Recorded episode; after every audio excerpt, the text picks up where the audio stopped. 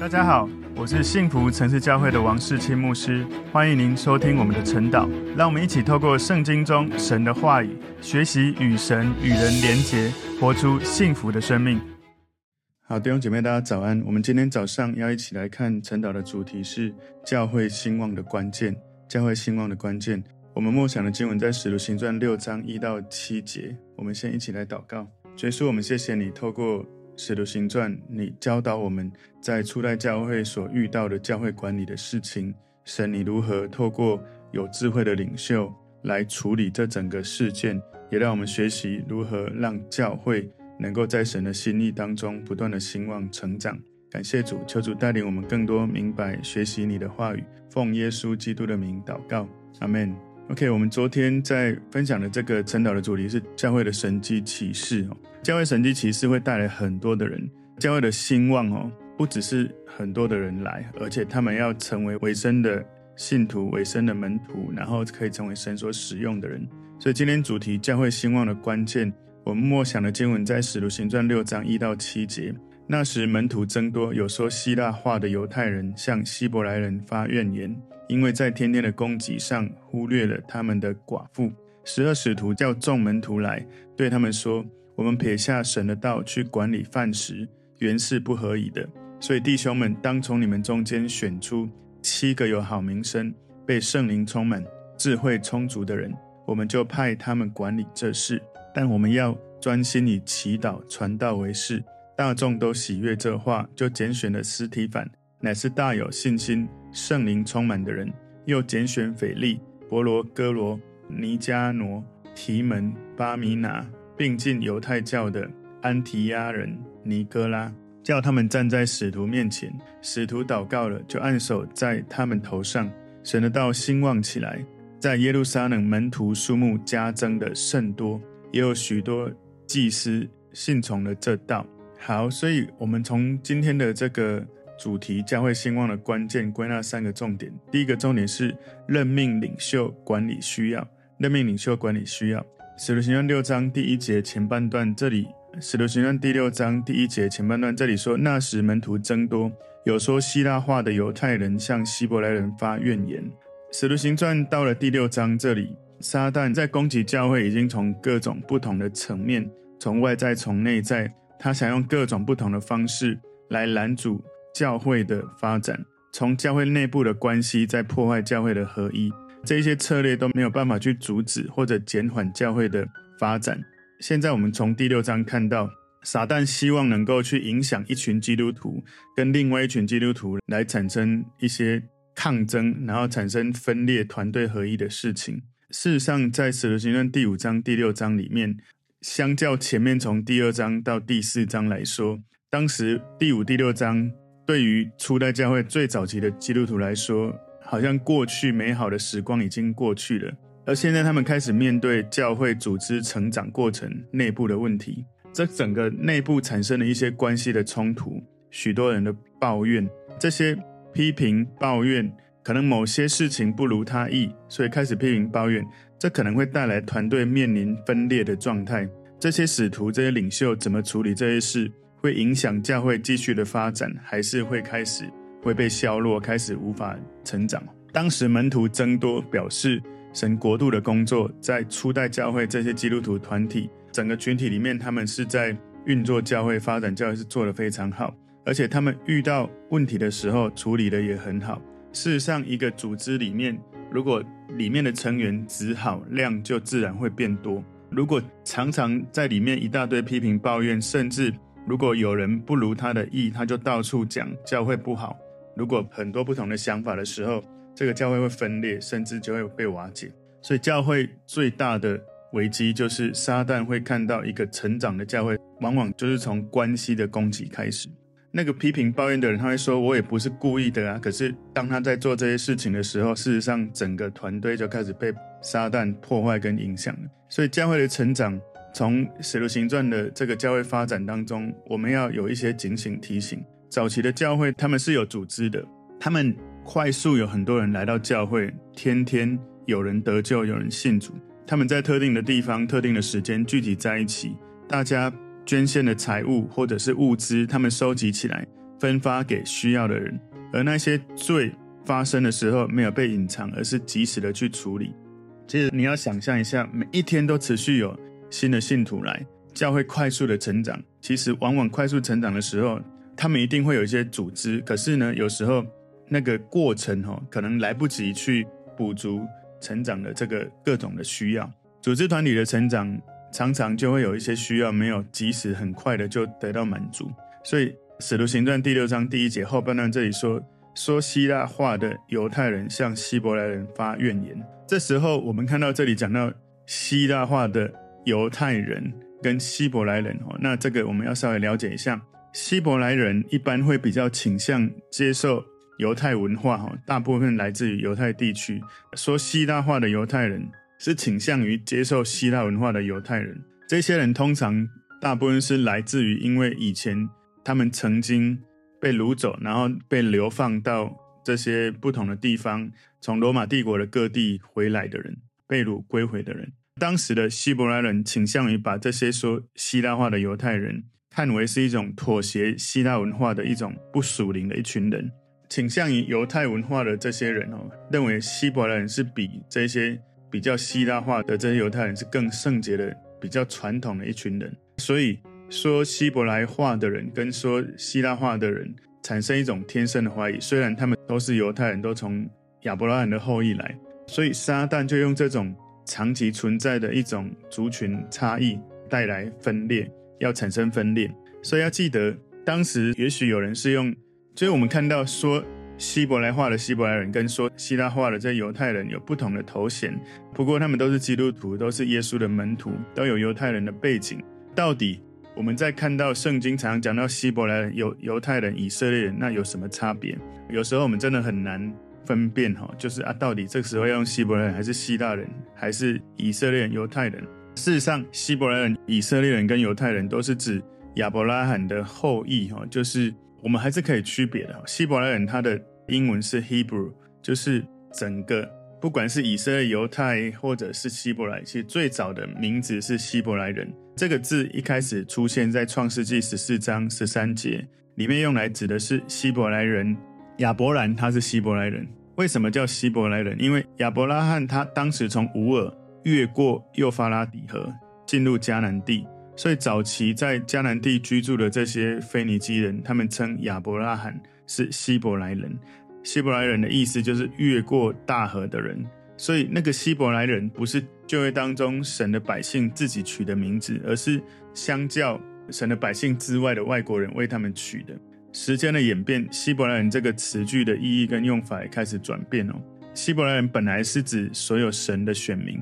到了犹太历史的后期，犹太人 Jew 这个词开始被广泛的采用，所以希伯来人这个词就越来越少了，只是用来指的是一部分神的选民。举例来说，新约的时代，希伯来人只是指那一些保留采用希伯来语的作为母语的这些选民。有许多被外邦来攻击的这些外邦的国家掳走之后，他们归回的这些犹太人已经不会说希伯来话。所以到了新约的时代，大部分的犹太人他们说希腊文、希腊话，不会说希伯来话。所以希伯来人这个词句。就专门指说希伯来话的少部分的犹太人，所以这样就来区别出说希腊话的这些大部分的犹太人，跟说希伯来话的少部分的犹太人。那以色列人这个字呢，它的英文是 Israelite，反正就是以色列了哈。那以色列人这个词句是表明跟神有特殊约定的一群百姓，强调是以神的权柄政治来带领的一群。国民是非常有尊严、是非常荣耀的一群人，所以相较于犹太人，以色列人是一个更尊荣的一种称号。在罗马书第九章第四节说，他们是以色列人，那儿子的名分、荣耀、诸约、律法、礼仪、应许都是他们的。所以这些以色列人，我们要知道当时以色列人这个名字怎么来？哈，是从雅各在雅伯渡口，他跟神的这个使者摔跤，后来。神赐给他一个新的名字以色列，因为他就像王子一样，跟神跟人较力都得了胜。所以，相较于希伯来人跟犹太人这两个词句，事实上以色列人是更尊贵的一个名称。以色列人这个词句是当时从雅各那里神赋予他的名称。后来雅各的十二个儿子成立十二支派，这些人进入迦南地之后，成为一种神权统治，十二支派组成了以色列国。所以以色列当时后来他们分裂成为南北国，以色列国是从十个支派组成一个北国，一直到北国被亚述帝国灭掉之后呢，这个新约时代以色列人这个名称就保有一种与神有约定、有神的应许跟祝福的。百姓是一个尊贵尊荣的含义。最后，犹太人的定义是怎么出现呢？犹太人，他的英文叫 Jew。那这个词是出现在犹太历史比较后面的时期。所罗门王之后，以色列有十二个支派分裂，南国北国。那我刚刚讲北国是以色列，那南国是犹大，所以南国是两个支派，有是犹大跟便雅悯支派组成的。所以犹大国的人被称为犹大人。当时北国以色列被亚述帝国灭国之后，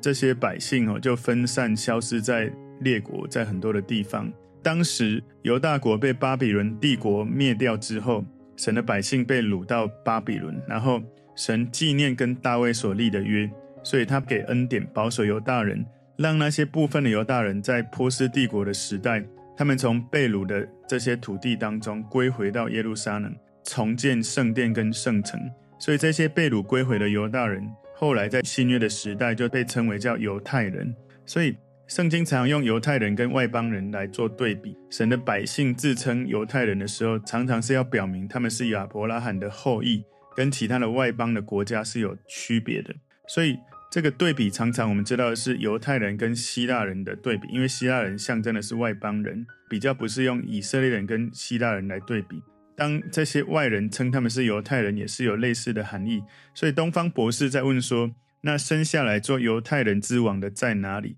在马太福音二章二节有记载哦。这在表明东方博士是外邦人。所以，如果一个人他跟耶稣基督有更亲密、更进一步的关系的时候，他们会说以色列的王。所以当时这个罗马的这些政府、罗马的兵丁给耶稣的称号是犹太人的王。表明出罗马的这些兵丁政府，他们是外邦人，所以当时大祭司挑战主耶稣从十字架下来，要他证明他是以色列的王。所以神的百姓用以色列这个词句，是强调跟神有约的选民，跟所应许的弥赛亚有更深入的关系。所以我们做一点总结，就是希伯来人、以色列人跟犹太人在圣经里面都是属于亚伯拉罕的后裔。希伯来人是指说希伯来话的犹太人，跟说希腊话的犹太人对比，希伯来人他们强调的是他们说的话只有希伯来文，没有讲以色列语文或者犹太的语文。那以色列人他们比较特殊的就是他们是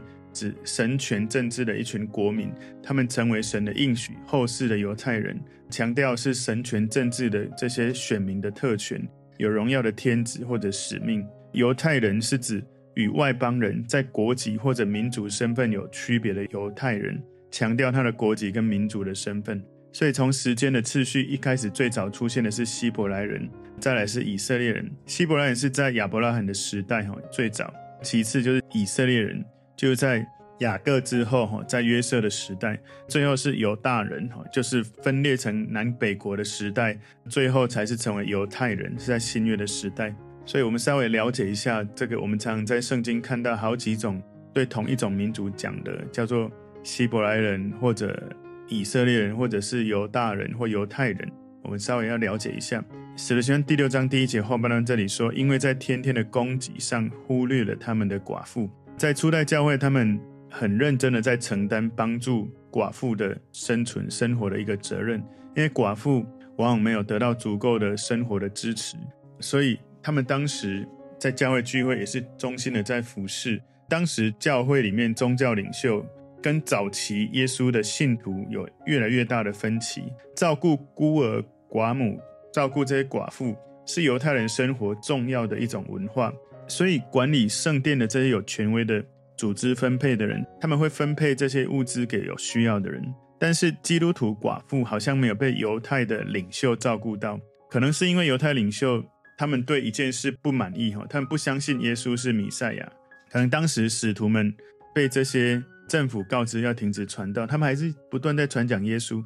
所以显然我们可以知道，有一些来自于希腊化背景的这些基督徒，他们认为讲希伯来话的基督徒，这里面的寡妇得到更好的照顾。在当时教会快速成长的会众那个规模，可能不可避免会有一些忽略到某些人的需求了。请注意，撒旦总是喜欢用无意的错误来挑起一些冲突。希伯来人心里并没有错，说希腊话的犹太人在他们事实的层面也是对的。可能双方面都没有刻意要造成错误，可是早期初代教会遇到的冲突，如果他们都往错误的态度或心态去，从抱怨不断的去发展，教会的分裂就是必然会发生。所以今天主题。教会兴旺的关键，第一个重点是任命领袖管理需要。所以你知道，教会在成长的时候，需要有领袖愿意承担、愿意委身，而这些领袖要成为能够委身忠心的人，而不是批评抱怨的人。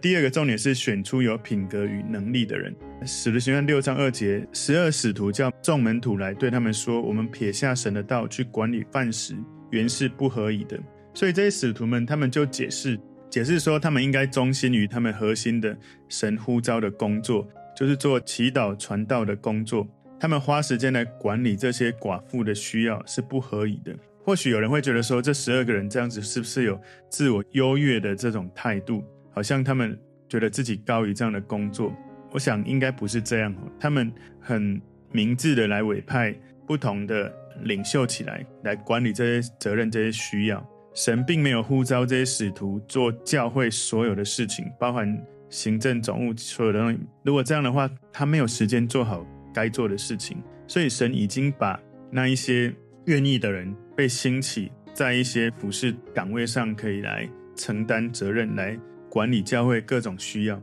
所以，身为牧师和牧者，他不应该花最多的时间在管理饭食，把他应该认真预备。做这些祷告传道的工作去消耗掉。不过呢，牧师的生命里面，他的态度如果觉得这些管理饭食的工作不值得他去做，那这是有问题的。也就是说，如果他真的有空，刚好在那里有一个需要，没有耗他太多时间举手之劳，他不应该觉得他的身份不该做这个，而是如果他方便刚好可以做的时候，不是因为他是牧师就不应该做，而是他应该可以的时候可以帮忙一下。但他主要的工作不能花最多的时间在做这些事情，所以这些照顾寡妇有关的这些物质的需要、财务的管理，当时呢，这个被挑选出来的领袖，这些去做执事监督的人，他们去分配这些物资、这些需要。哈，使徒行传六章三节前半段这里说，所以弟兄们当从你们中间选出。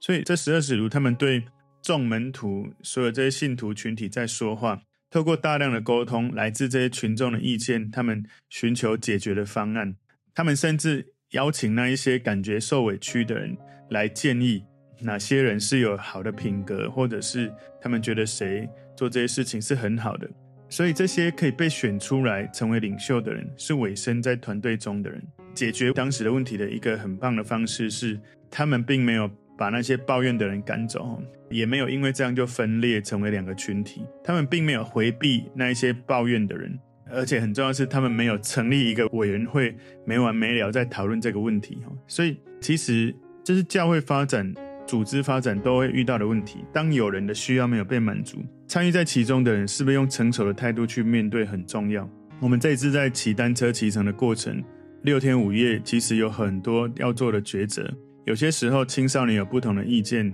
对领袖的决议，他们有一些想法。那我们当时有一些表达的空间。可是我觉得很棒的，就是大家的态度是成熟的，不是用批评抱怨的，而是愿意敞开，愿意彼此有空间去讨论，最后都会达到共识，大家都成长。所以你要知道，当时有人建议使徒们，他们可以自己更直接的要来关注分配寡妇的这些供给的问题。不过呢，这些使徒他不是直接下来去处理这些东西，而是他们委派让其他的人起来服侍，来成为管理饭食的这个领导者。所以有更多的需求出现的时候，是教会弟兄姐妹可以承担这些需求，可以被发展恩赐的一个机会。使徒行传六章三节后半段这里说，七个有好名声、被圣灵充满、智慧充足的人。所以。前半段说要选出几个人，七个，然后有一些特质是好名声、被圣灵充满、智慧充足的人。所以为什么选七个？有一个可能是因为一个礼拜七天，每一天有一个人可以管理寡妇的需要。所以这些使徒描述这些有好名声、被圣灵充满、智慧充足的人，他们有好的品格，他们生命有内在品质，不是只是外在的能力或者形象。所以这些被圣灵充满、智慧充足，是因为他们又属灵又脚踏实地。他们是有智慧可以去处理问题的人，所以求主也给我们智慧，让我们遇到问题的时候是有次序，是可以分辨的，是能够管理的，不是只是遇到问题就卡在那里。所以使徒行传六章三节最后这里说，我们就派他们管理这事。所以最后决定权是使徒所做的决定，使徒从这些委身在团队的人选出来作为管理，所以。教会的运作不是政府的运作，不是投票表决的运作。使徒他们愿意去尊重、去听会众的意见，不过呢，他们需要做决定，去选出七个人来管理饭食。这些人被任命做这些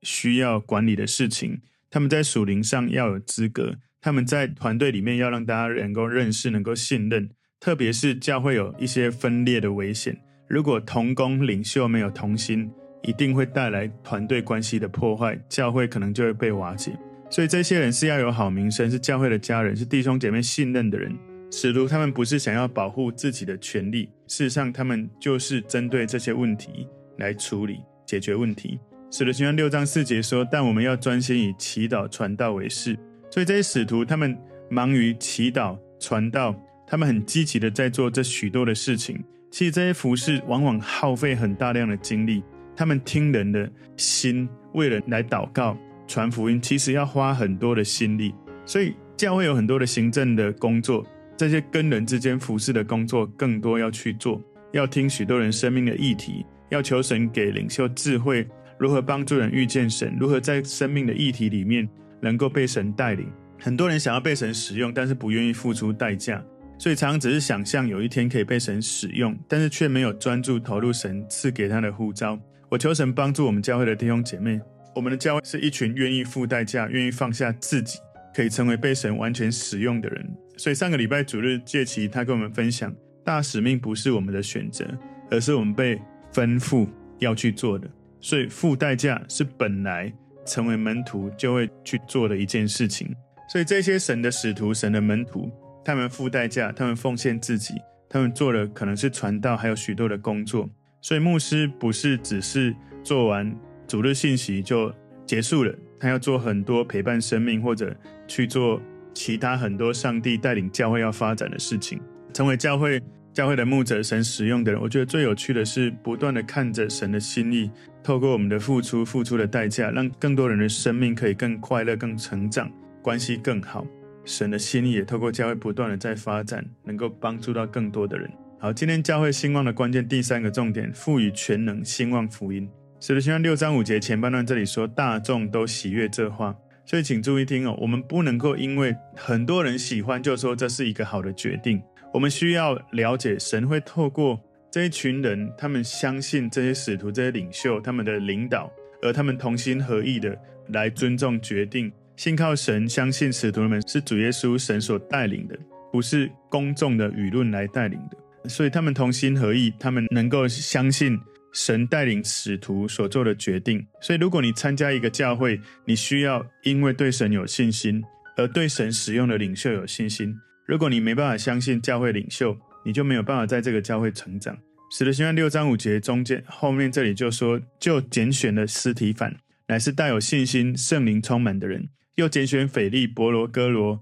尼迦挪、提门、巴米拿。并进犹太教的安提亚的尼哥拉，所以这七个人都有希腊的名字，这表示说他们本身应该是说希腊话的犹太人。所以使徒任命那些说希腊话的犹太人来管理寡妇的供给分配。所以不管是群众哈或者使徒，他们都表现出对这些被冒犯的说希腊话的犹太人有极大的一个宽广度。当时在。教会里面，我想可能不管是说希伯来文或者说希腊文的基督徒有多少，成为一个合一的教会来说，他们愿意让说希腊话的这些犹太人来做管理哈。其实他们最后也表达了一种支持。希伯来书六章六节说：“叫他们站在使徒面前，使徒祷告了，就按手在他们头上。”在这种情况之下，就是也许有人有一些建议，使徒他们透过祷告寻求神的带领之后，他们透过按手祷告来赋予权柄，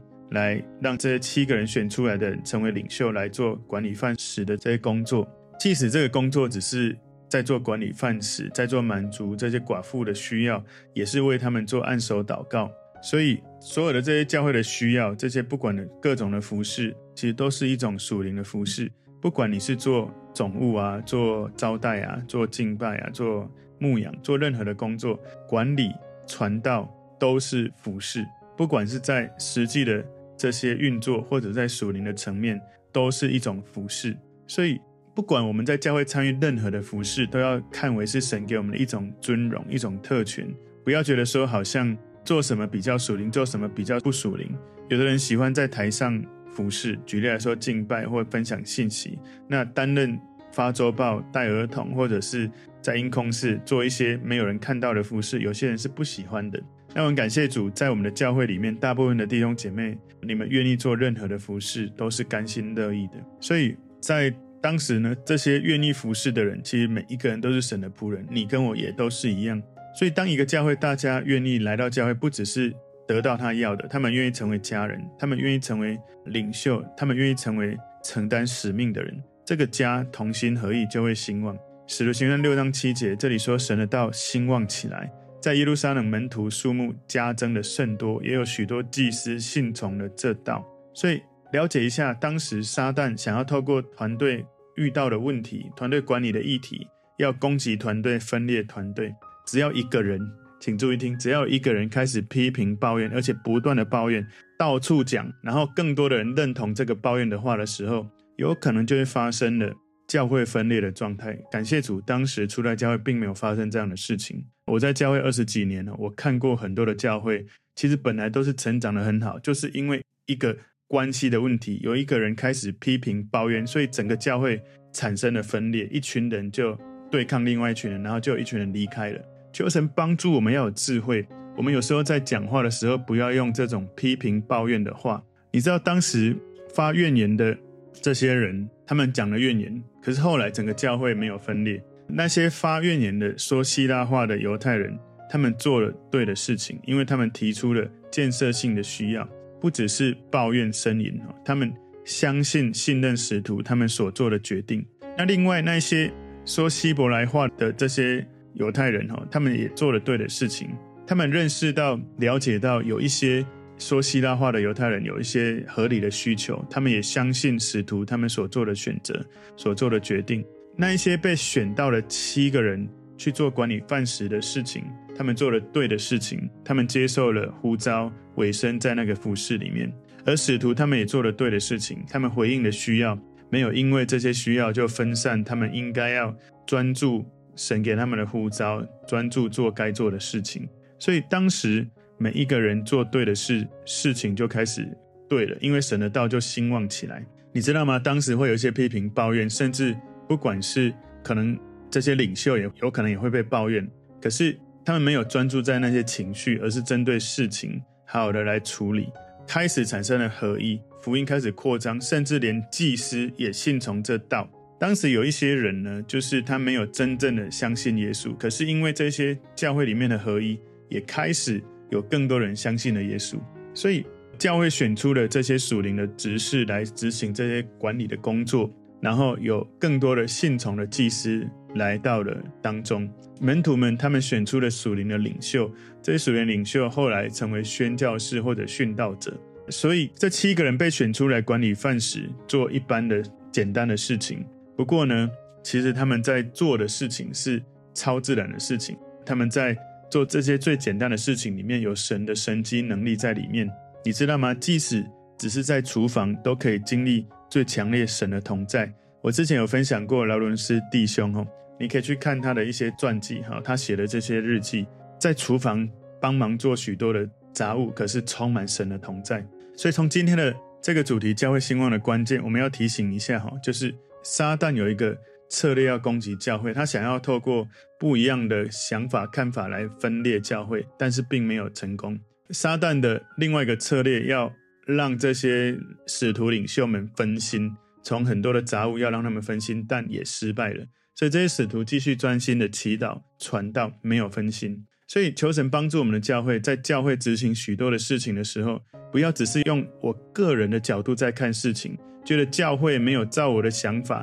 没有满足我的需要，教会就没有爱心。我们要看到每一个决议，其实我们需要祷告，求神显明神的心意，也需要从整体教会在决定这件事情的时候，有很多不同的需要的角度要来看，不只是一个人的需要。所以不管你在哪个教会，你可能都会听到。有人在发怨言，甚至是批评、抱怨、论断都有。在我们的教会也一样。事实上，许多人不知道你心里在想的，或者你所讲的，你以为不会有人知道，牧者不会听到。但是我要告诉弟兄姐妹，当你在发怨言的时候，你正在破坏教会的合一，而且你所想的，很多时候神会启示牧者会去感受到，或甚至会去知道。我们教会不是不可以有讨论的空间，但我们要明白，你对教会议题有需要去讨论的时候。小组员可以跟对上的领袖小组长讨论。小组长在我们教会的架构，你可以跟牧师讨论。不是好像有一些感觉，就到处找教会弟兄姐妹抱怨，这样会造成教会的分裂、教会的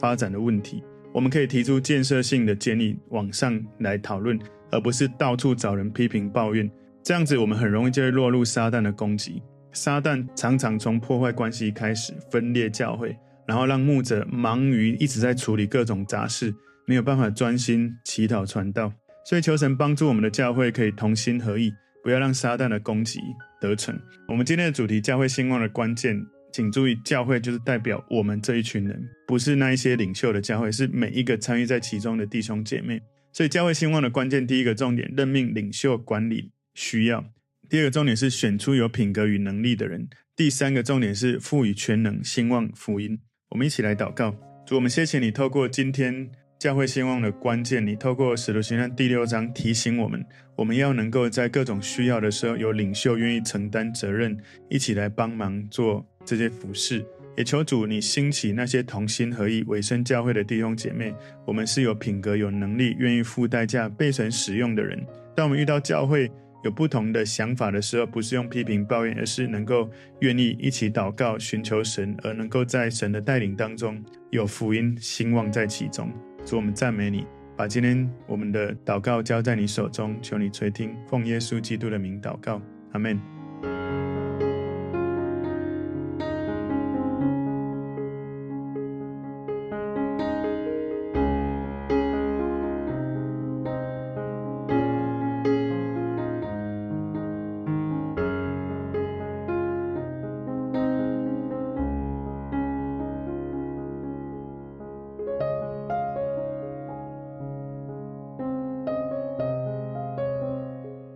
如果这个信息对您有帮助，请您在影片下方按赞、留言，并分享给您的朋友，分享在您的 IG、Facebook、Line 或者其他的社群媒体上面，来祝福您的朋友。当然，也别忘了订阅我们的频道和开启小铃铛，这样您就可以收到我们最新的影片通知哦。